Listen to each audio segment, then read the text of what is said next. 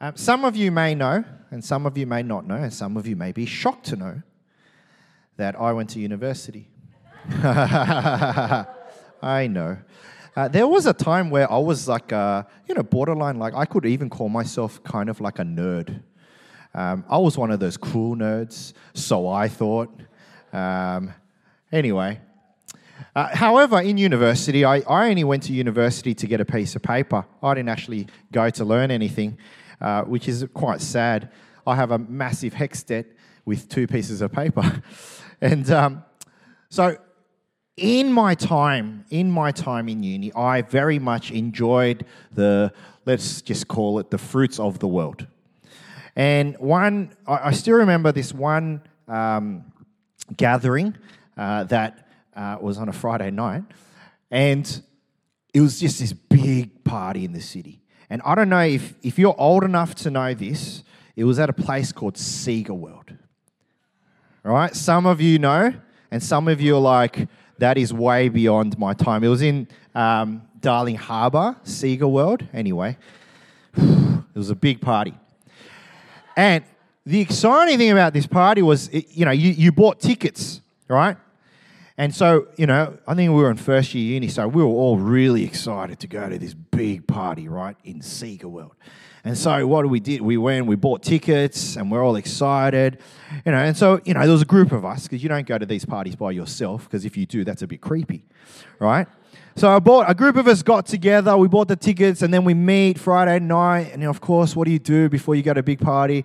You're going to have dinner. You got to make sure you you know you line your stomach really nice and well, and then we got together, and then obviously, you know, because we're good Christian people, we prayed for the people that are coming to the party, salvation of their souls. And then we, we got there, and there is like hundreds of people, and we're just so excited. And we, we get in this line because you know that the party's good if there's a line. So we're lining up and we're so excited because we're kids, right? It's like this is party at Sega World. Anyway, we finally get to the front of the line. And then my friend goes, I've got the tickets. And he pulls out the tickets and gives it to the security guard. Security guard checks our ID because that's what we do in Australia. And then checks our tickets. And, and we're like, great, great. And as soon as we were about to take the next step, the security guard goes, sorry, you can't come in. And we're like, what? You can't come in. And we're like, why? We've, we've paid for our tickets, expensive tickets, you know. We're, we're, you know, we're not carrying anything dangerous. And he goes, You can't get in with your shoes. I said, Sorry? And, goes, and I, I remember this so specifically. He goes, You can't wear dirty shoes in here.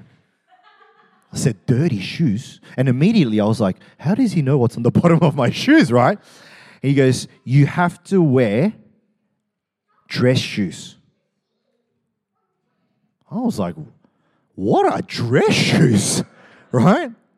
There was, in my mind, being a very young and naive person, there was shoes and there was thongs. That was it. That's all that existed in my world, right? And he goes, You can't get in with those dirty shoes. I was just wearing the one pair of shoes that I had that I wore to everything, which were my Asics sneakers, right? And I was looking at them and he goes, You can't get in with those dirty shoes. And I was like, and all my friends who were much smarter than me, and I had a look at their shoes, right? They were all wearing dress shoes. so all my friends are looking at me going, and I was like, you know, you could go two ways, right? Uh, if you're the friend, right? They could be like, oh, Steve, you know, we're in this together. If, if he doesn't get in, then we're not going in. But you could see in their face that wasn't the look they had. The look was, sorry, Steve. we'll, we'll see you tomorrow. Oh, man. It seems so unfair, right? Now, the question did I actually get to go in or not? I will leave to later. I'll leave to next week, even. I'll leave you in suspense. All right?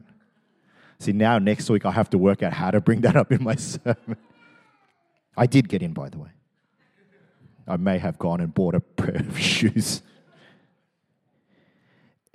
It felt so unfair, but I thought I did everything that I needed to do. You know, I, I bought the ticket, you know, I lined up in the line, I showed my ID, and I got there and I thought, I'm in. And yet suddenly there was more barriers to this entry. The Bible tells us that the gospel is the good news that Jesus died for man's sin, that whoever believes in him shall not perish but have eternal life. When Jesus died on the cross, he says, It is finished. The price was paid, it's done.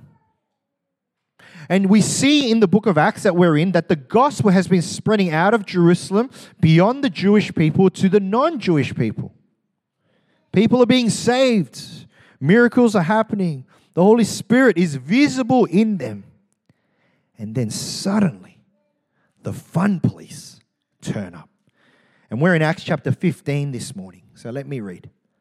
Certain people came down from Judea to Antioch and were teaching the believers unless you are circumcised according to the custom taught by Moses, you cannot be saved. This brought Paul and Barnabas into sharp dispute and debate with them. So Paul and Barnabas were appointed, along with some other believers, to go to Jerusalem to see the apostles and elders about this question. The church sent them on their way, and as they traveled through Phoenicia and Samaria, they told how the Gentiles had been converted. This news made all the believers very glad. When they came to Jerusalem, they were welcomed by the church and the apostles and the elders, to whom they reported everything God had done through them. Pause. So, here's the problem all these non Jewish people are being saved, are accepting Jesus as their Lord and Savior, are calling themselves Christians, and then suddenly someone says, Hey, I know that that's great. Um, it's great that you love Jesus. It's great that you accepted him. It's great the, the idea that, you know, you believe that he died on the cross for your sin. But if you want to be saved, you have to go and be circumcised. It's not enough just to believe. Now, pause. What is circumcision? This is a dictionary definition. Circumcision is the surgical removal of the skin covering the tip of the penis. Now, that suddenly got a bit awkward, right? I hope that you knew what circumcision was before you turned up this morning. I hope that this was not the first time we were like, what? What is that? Because that's a, that's a whole different sermon that's a whole different problem, right? If you didn't know what circumcision was. Now, in the Old Testament, God made a special bond with one nation, Israel. One Israel. And, and, and to, to symbolize this special bond, God made with them a promise, a covenant that He would be their God and they would be His people. And we see this in Genesis 17. This is my covenant with you and your descendants after you, the covenant you are to keep. Every male among you shall be circumcised. You are to undergo circumcision, and it will be the sign of the covenant between me and you. For the generations to come, every male among you who is eight days old must be circumcised, including those born in your household or bought with money from a foreigner, those who are not your offspring. Whether born in your household or bought with your money, they must be circumcised. My covenant in your flesh is to be an everlasting covenant. Any uncircumcised male who has not been circumcised in the flesh will be cut off from his people. He has broken my covenant. This is why, this is the context of why this person was like, hey, if you want to be saved, you need to be circumcised. Every Jewish male was, was uh, commanded to be circumcised. This was the Old Testament law. Right? According to Old Testament law, to be saved, you needed to have the mark of God's people, and for males, it was circumcision. Now, they're saying to all these non Jewish people, it's great that you believe in Jesus. It's great that you've, you know, put your faith in Jesus, but according to Old Testament law, you also need to be circumcised. Problem, right? So the leaders, Paul and Barnabas, and some of the leaders, they go, okay, this is a big problem. We, we need to work this out. Where did they go? They go back to the central church, to the higher up leaders, to have a conversation.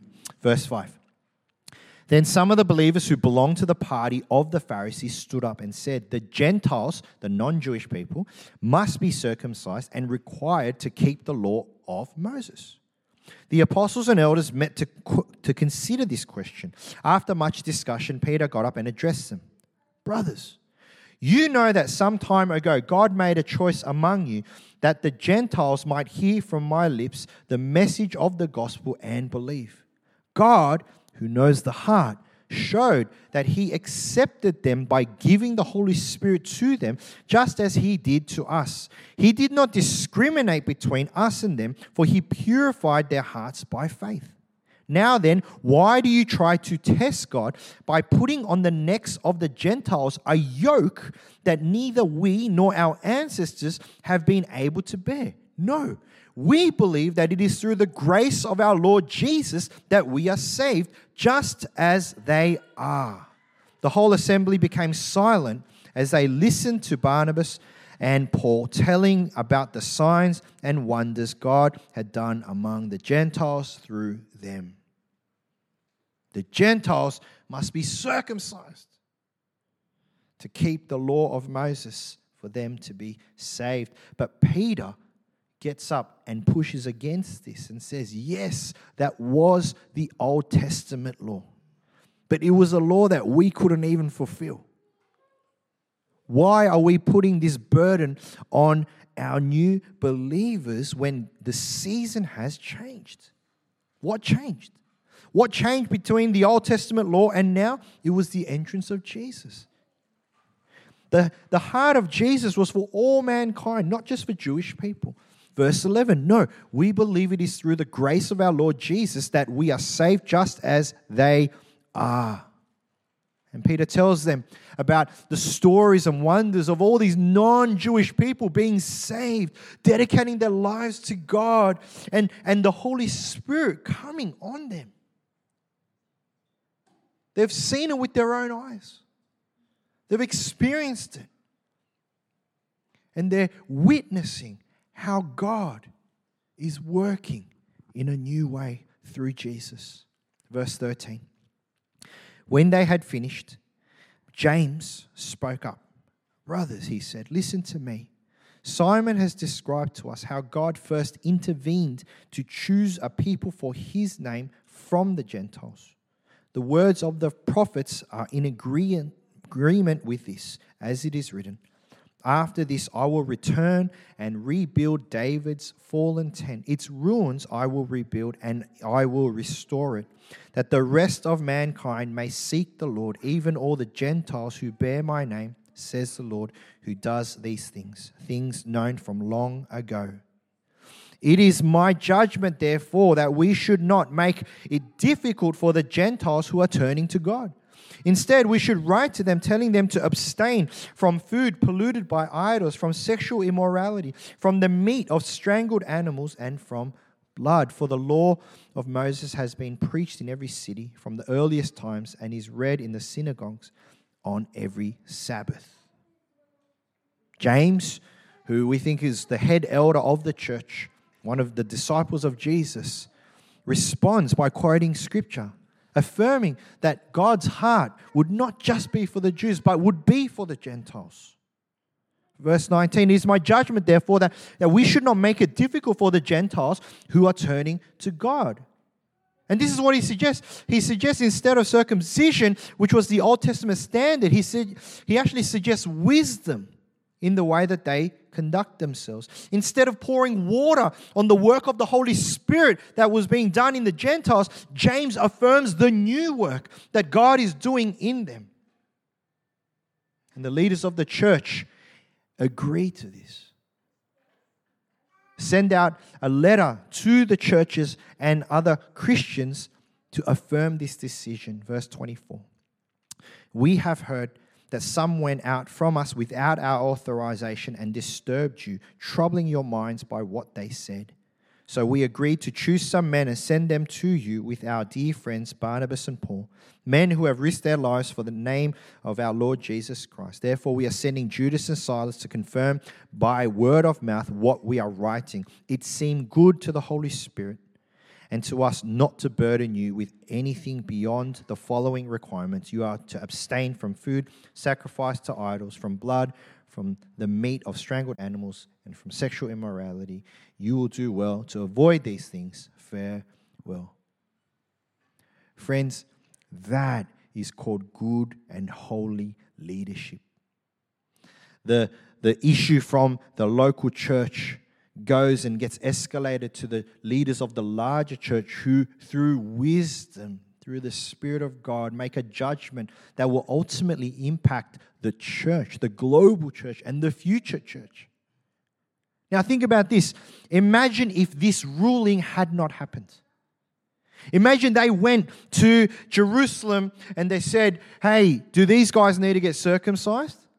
And they were like, Yep, they need to get circumcised. Can I tell you, if that was the case, imagine even today, right, that circumcision was mandatory for all males who were getting baptized. Right? Who's getting baptized in August? Right? Imagine, right? I'm just saying. Imagine in August, right? We come out of the pool and it's like, off the off to the hospital, buddy. You know? Imagine that ruling didn't happen, right? But at that time, the leaders of the church who were appointed by God made a wise decision that affects the church even today. And this isn't the main point of today's sermon, but it's an important point for us to understand and remember how important it is to have good, holy, and godly leaders who are courageous enough to hear God and make decisions that are best for God and His church. And I'm grateful for the leaders that we have in our church community, our board, who hold this responsibility of oversight in our church. You know, this happens, right? Obviously, not you know, questions of circumcision. But, you know, there are questions that come up within the church. Can we do this? How do we do this? Where does this money go? Where does this, you know, ministry happen? And all these questions, they come up and they get escalated to the board. And the board sit and we pray and we think and we discuss around these issues and hopefully make good decisions that play really uh, important roles in our church. And so, what I would ask at this point is please continue to pray for our board. we've got a small board at the moment. Uh, it's myself, uh, David Arn, and then Ansley, who's an intern member, right? It's not a massive board, but the decisions that come up to us, they have big bearings on our church. So please continue to pray for our board that it would be one that honors God and loves the church. Let's go back to verse 1. Unless you are circumcised according to the custom taught by Moses, you cannot be saved. And the response in verse 11 No, we believe it is through the grace of our Lord Jesus that we are saved just as they are.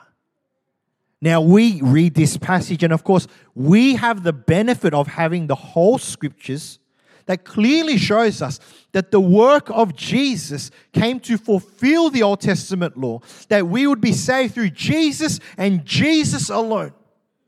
There is no other way that we can be saved. There is no other way that we can have the forgiveness of sins.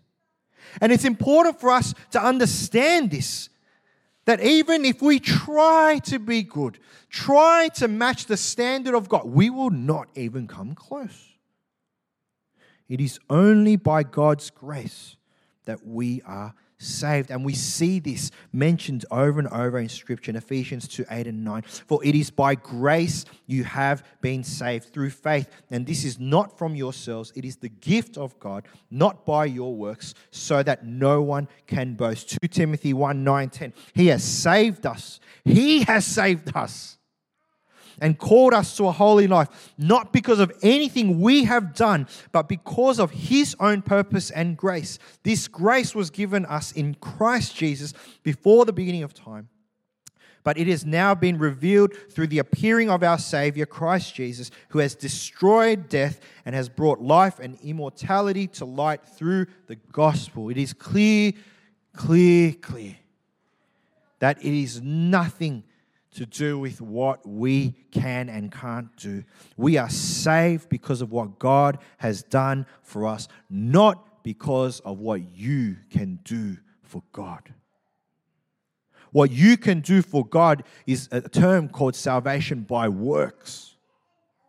That you can work, that you can earn your stance or your status with God. But scripture says all of us are sinful. None of us meet the standard of God. You can try your whole life, and people do. People try their whole life trying to get right with God, trying to be saved, trying to secure an eternal future by living a good life, living a charitable life. But scripture says it's not good enough. It will never be good enough. It's only through the work of Jesus on the cross. It's not your performance. It's not about whether you come to church regularly. It's not about how well you prayed, not about how deep your faith is. You did nothing, but you gain everything when you accept Jesus. Now, here's the flip side to that coin in the same way, in the very same way that you are saved by grace and grace alone, the person next to you is also the same.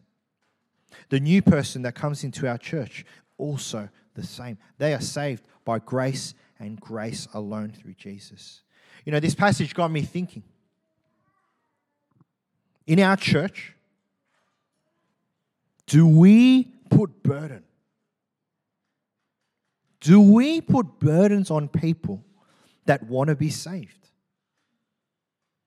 Right, we've been here for nearly 10 years now. You know, someone comes in through the doors. They may not look like us, they, they may not fit whatever mold that you want to think. And scripture clearly says you're saved by grace and we say, hey, come in, welcome, welcome, Let, let's open the scriptures. You're, you're saved by grace. But you need to do this course, you need to sit this class, you need to be baptized, you need to serve, you need to give, you need to live this kind of a life, and then you can be saved.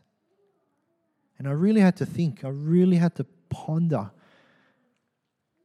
are there things in our church or even are there things in ourselves that we put these unholy burdens on other people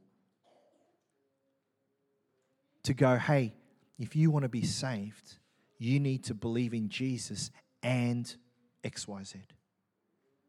You know, you need to be saved if you do, do, do, do, do, whatever it is, right? Do good things in your life, be a good citizen, you know. Like, why is it that for us we understand that we're saved only by grace? But when we look at other people, it's grace plus X. How hypocritical it is for us to forget that we had nothing to do with our salvation except receive the love of God. And yet, when we look at others, they need to do more or they need to be more.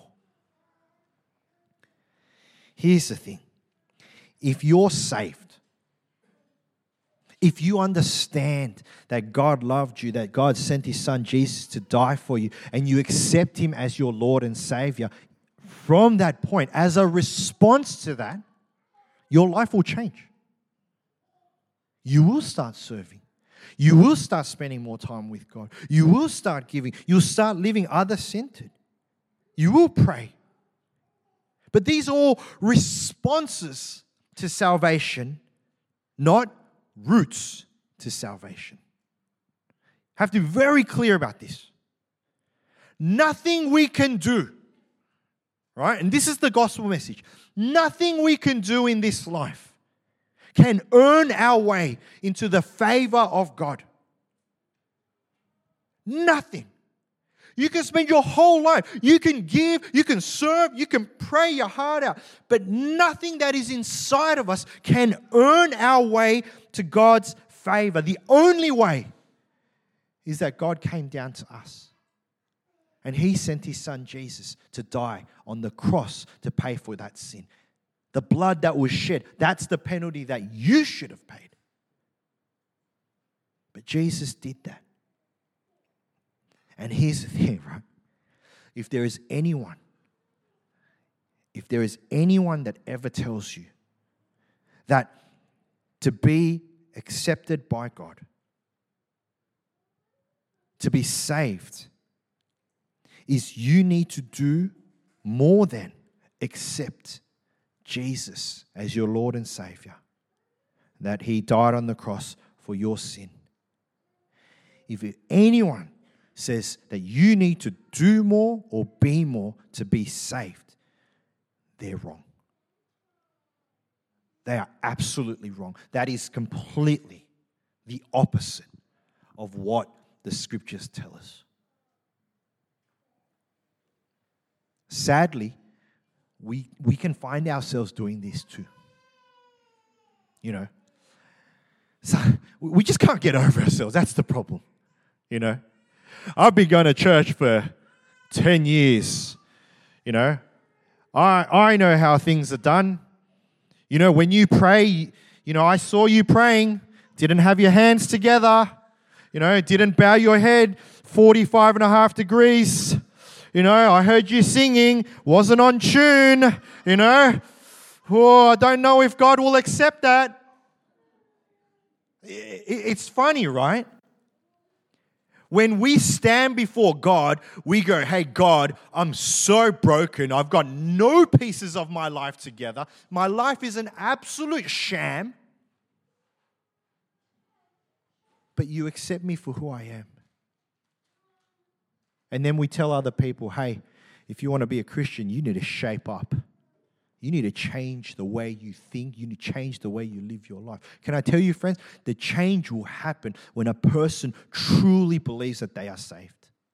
But that change will not lead to salvation. And anyone that says that, originally I wrote in my sermon, I must have been really fired up. Sometimes I get really fired up, right? As you may or may not know, I'm a very passionate person, right? But when I, I literally, I wrote, if anyone says that, punch them in the face. Don't do that, but okay.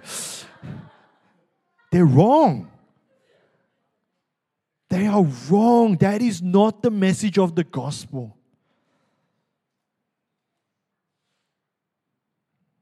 We are so grateful when we read this passage in Acts 15 that the leadership of the church understood clearly what God was doing. And I wonder sometimes whether we may have forgotten this very simple truth that you and I are saved by grace alone. It's all God's work, not, not you and me.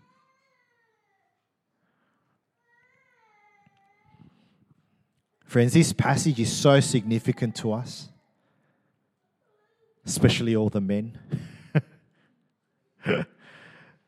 so great, so grateful.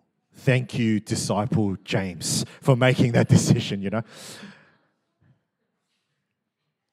But it's such an important reminder to us that we get to freely accept the gift of grace, the gift of God. That regardless of who we are, regardless of the lives that we've lived and even living now. It's not about reaching a standard to be accepted by God, but it's acknowledging that we will never reach that standard and that Jesus Christ was the bridge. So, just two real quick take homes. One, let's be grateful. Firstly, grateful to God for accepting us and sending his son to die on the cross for us. Secondly, let's, let's be grateful to church leadership who God entrusts these decisions. Be grateful. And secondly, don't be hypocritical. Let's not put barriers on when people want to meet God. Let's not stand in the way of the work that God is doing, especially in our non churched and our non believing friends. Let's not put unholy burdens on them when even God is not doing that. But let's see God. Let's see what He's doing and celebrate with the angels when new believers come back to the Father. Let's pray.